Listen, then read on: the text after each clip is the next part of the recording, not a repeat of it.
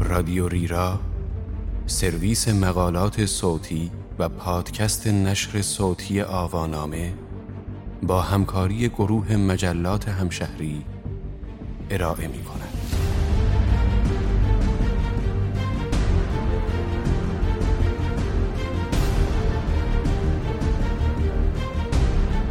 آغاز هزیان پایان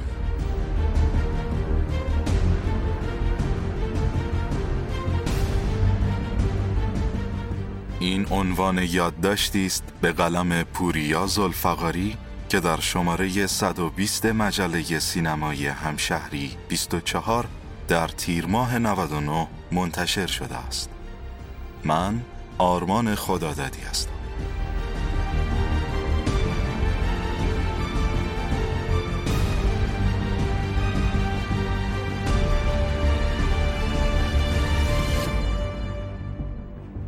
بین فیلم های داستانی اکران آنلاین کنونی کشتارگاه وضعیت بهتری دارد.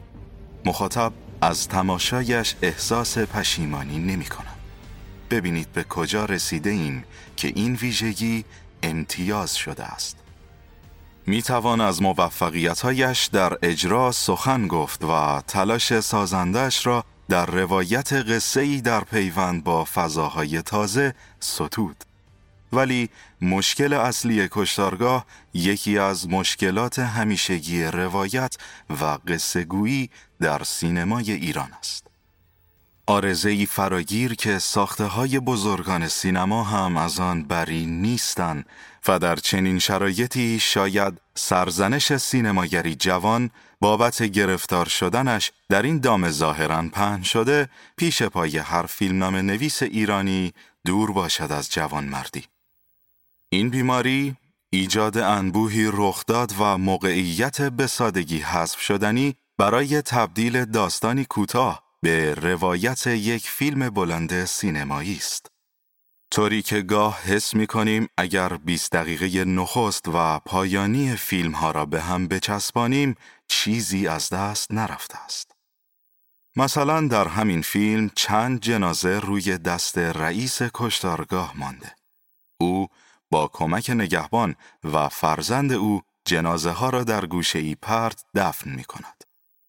با رسیدن فرزندان یکی از مقتولان که سراغ پدر را می گیرد، کار گره می خورد و نشانه هایی از حراس و عذاب وجدان در پسر نگهبان هویدا می شود. از اینجا تا انتهای فیلم که برادران مقتول هم از راه برسند و به جان رئیس کشتارگاه بیفتند عملا هرچه می‌بینیم اطلاعاتی است منتشر در فضای فیلم که نه کارکردشان مشخص می شود و نه از حذفشان دنیای اثر لطمه ای می بیند. اشارات مکرر و معکد بر مهاجرت پسر به خارج از کشور و دیپورت شدنش به ایران، درگیری های مالی رئیس کشتارگاه، ماجرای بیهود پیچیده شده دلارها سبز شدن وقت و بی وقت پسر و دختر مقتول سر راه نگهبان و فرزندش هیچ یک به کاری نمی آیند. در صحنه ای دختر مقتول مفقود یعنی باران کوسری انظار می دهد که اموهایش در راهند و اگر برسند کار بیخ پیدا می کند. با رسیدن اموها اجساد کشف و انتقام گرفته می شود. این وسط تنها تحول رخ داده هم متعلق به فرزند نگهبان کشتارگاه یعنی امیر حسین فتحی است که ظاهرا اطلاعاتی به خانواده مقتول داده است. تو گویی اموها صبر کردند که یک ساعتی از فیلم بگذرد و بعد سرکلهشان پیدا شود و اگر همان ابتدا همراه برادرزاده ها به کشتارگاه می آمدند، فیلم در ده دقیقه به پایان می رسید. موقعیت ها از دل هم زاده نمی شوند. کنار هم چیده شده اند تا فاصله بیاندازند بین دفن اجساد با نبش قبرهای پنهانشان. مثلا پدر یعنی حسن پورشیرازی سیری طی نمی کند تا از بی تفاوتی ابتدایی برسد به جنون گشودن گورها. پسر جا به جا به دختر دروغ می گوید و به رئیس نزدیکتر می شود و در نهایت می‌فهمد اداره کشتارگاه پوششی است بر فعالیت‌های ارزی او. ولابد باید همدلی انتهایی پسر را با خانواده داغ دیده به حساب تحول این شخصیت پس از آگاهی از ذات خبیس رئیسش بگذاریم. و باز احتمالاً دفن شدن پیکرها در کشتارگاه هم بناست پیوندی تماتیک برقرار سازد بین موقعیت کاری شخصیت ها با جنایت نیمه شبشان.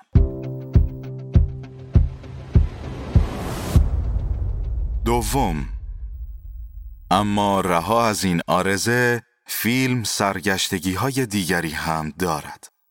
تقریبا نمی‌دانیم با اثری شخصیت محور طرفیم و باید منتظر تلاتم ها و تحولات روحی و جنایت و مکافات امیر حسین فتحی با بازی به شدت دوست نداشتنی شویم یا الگوی روابط در هم تنیده آدم های مختلف در دل یک موقعیت پیش روی ماست.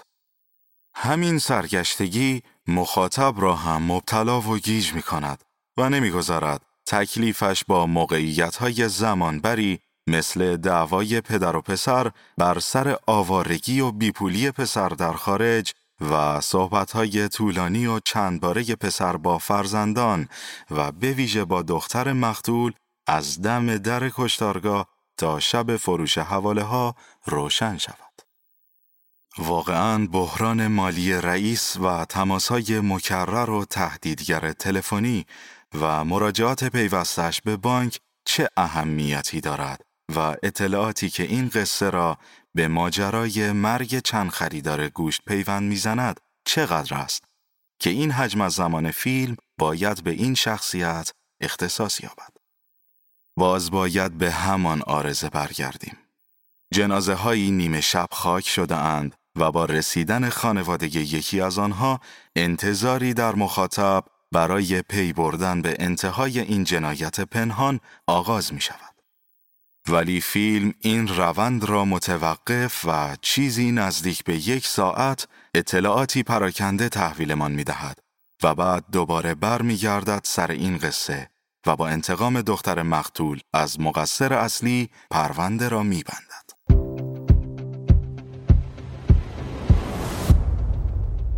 سوم قصد ندارم پس از وارد کردن این ایرادها با ذکر چند نکته مثبت ژست منتقد منصف بگیرم ولی نمی توانم افسوس نخورم بر قابلیت هایی که می توانستند با اتکا به روایتی فکر شده اثری امیدوار کننده بسازند.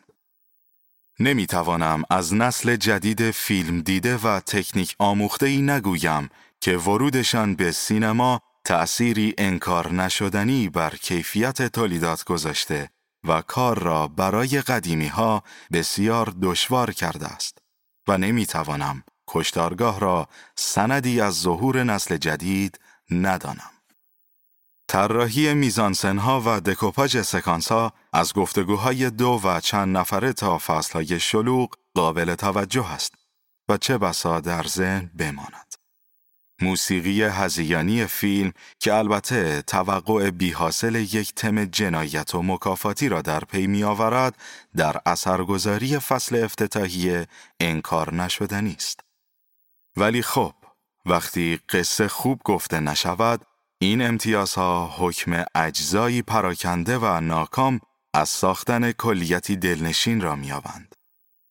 کشتارگاه برخلاف بیشتر آثار اکران آنلاین بد نیست. چنان که اشاره شد ناکام است. در انتهایش به قول گزارشگران فوتبال آه از نهاد تماشاگران برمیخیزد. شبیه تیمی است که بهترین ها را در اختیار دارد اما با بدترین ارنج ممکن آنها را به زمین فرستاده است. راهبردی برای بازی ندارد و معلوم نیست چرا مطمئن است که بازی را خواهد برد. نفس وقوع قتل در یک کشتارگاه و تلاش جمعی برای پنهان کردنش و بعد آشفتگی آشنایی که در ادبیات و سینما سراغ قاتلان می آید و در انتها به جان هم افتادنشان که افشای جنایت را در پی می آورد برای خلق روایتی پرکشش و فیلمی جذاب کافی بود. نمی‌توان فهمید پرداختن مفصل به مسائل روزی مثل نوسانات ارزی آن هم در حد کلیدواژه و بعد تقلا برای چسباندن این موردها به پیکره اصلی فیلم از کجا می آید؟ و راستش خود این مسائل هم به شکلی گنگ مطرح می شوند. ما در نهایت می‌فهمیم رئیس کشتارگاه فعالیت های اقتصادی پنهان و درگیری های مالی فراوان دارد و شگفت آنکه معدود اطلاعات پیشبرنده قصه هم به شکلی فشرده و هنرمندانه به ما منتقل می شود. مثلا وقتی رئیس فیلم شب ورود مختولان را به سردخانه بازبینی می کند، در چند ثانیه می‌فهمیم ماجرا از چه قرار بوده است ولی برای طراحی نزدیک شدن پسر نگهبان به این رئیس چنان فصلهای مفصل و متولی طراحی می شود که ناخواسته از خود می پرسیم فیلمساز بهره هوشی مخاطب را در چه حدی در نظر گرفته که گاه فشرده و مینیمال اصلی ترین نکته ها را به او منتقل می کند و گاه برای رساندن موردهایی کم اهمیت تر سکانس هایی طولانی پیش روی او می‌گذارد که تازه آنها هم به نتیجه روشنی نمی رسد. مثلا از مجموع دعواها و آشتیهای پدر و پسر به جنس رابطه آنها پی نمی‌بریم و غریبگی پسر با دختر مختول با وجود صحبتهای طولانی بین آنها تا انتها تغییری نمی کند. وقتی بناست دو غریبه در نهایت غریبه بمانند، فصلهای همصحبتیشان چه کار کردی دارد؟ دختر به تهدید از اموهایش می‌گوید. بعد فیلم باز یکی از اموها را مقابل پسر جوان حاضر می کند تا تهدیدش کند. در انتها هم اموها سر می رسند. چند بار و چرا چنین مکرر باید شرایط را برای ورود شخصیتی به قصه مهیا کرد. غمانگیز این که در پایان هم انتقام خونین را کسی می‌گیرد که کمترین اطلاع را از روحیات و شخصیت او داریم و همین نکته تبدیل به همان تیر خلاصی می شود که آه از نهادمان برمیخیزاند. چهارم دوستی می گفت ما در سینمای ایران چهره پردازها، صدا بردارها، صدا گذارها، فیلم بردارها و تدوینگرهای درجه یکی داریم. اصلا همه سنفا کارشان را به بهترین شکل انجام می دهند. طوری که حتی می توانیم آنها را به پروژه های بین المللی معرفی کنیم. این وسط فقط سه سنف عملکرد ضعیفی دارند. فیلم نام نویس ها، کارگردان ها و تهیه کننده ها. راست می گفت. در بیشتر تولیدات سینمای ایران کمکاری اعضای یکی از این سه سنف مشهود است. در کشتارگاه می توانیم انگشت سرزنش را سمت فیلم نامه بگیریم. عنصری که معلوم نیست چرا کسی نمیپذیرد کاستی ها و از همگسیختگی هایش با دعوت از بازیگرهای مشهور و کارگردانی حتی درخشان رفو نخواهد شد. سازنده کشتارگاه برای دادن شعارهای اجتماعی و بیان حرفهای شبه روشنفکرانه فیلم نساخته است. او به وضوح در پی قصه گفتن است و در چنین شرایطی حق نداریم که بپرسیم چرا بر روایت متمرکز نشده است؟ به این ترتیب با کشتارگاه یک فیلم بیمار دیگر به انبوه آثار بیمار سینمای ایران اضافه می شود. آثاری مبتلا به سندروم ناتوانی در قصه گویی.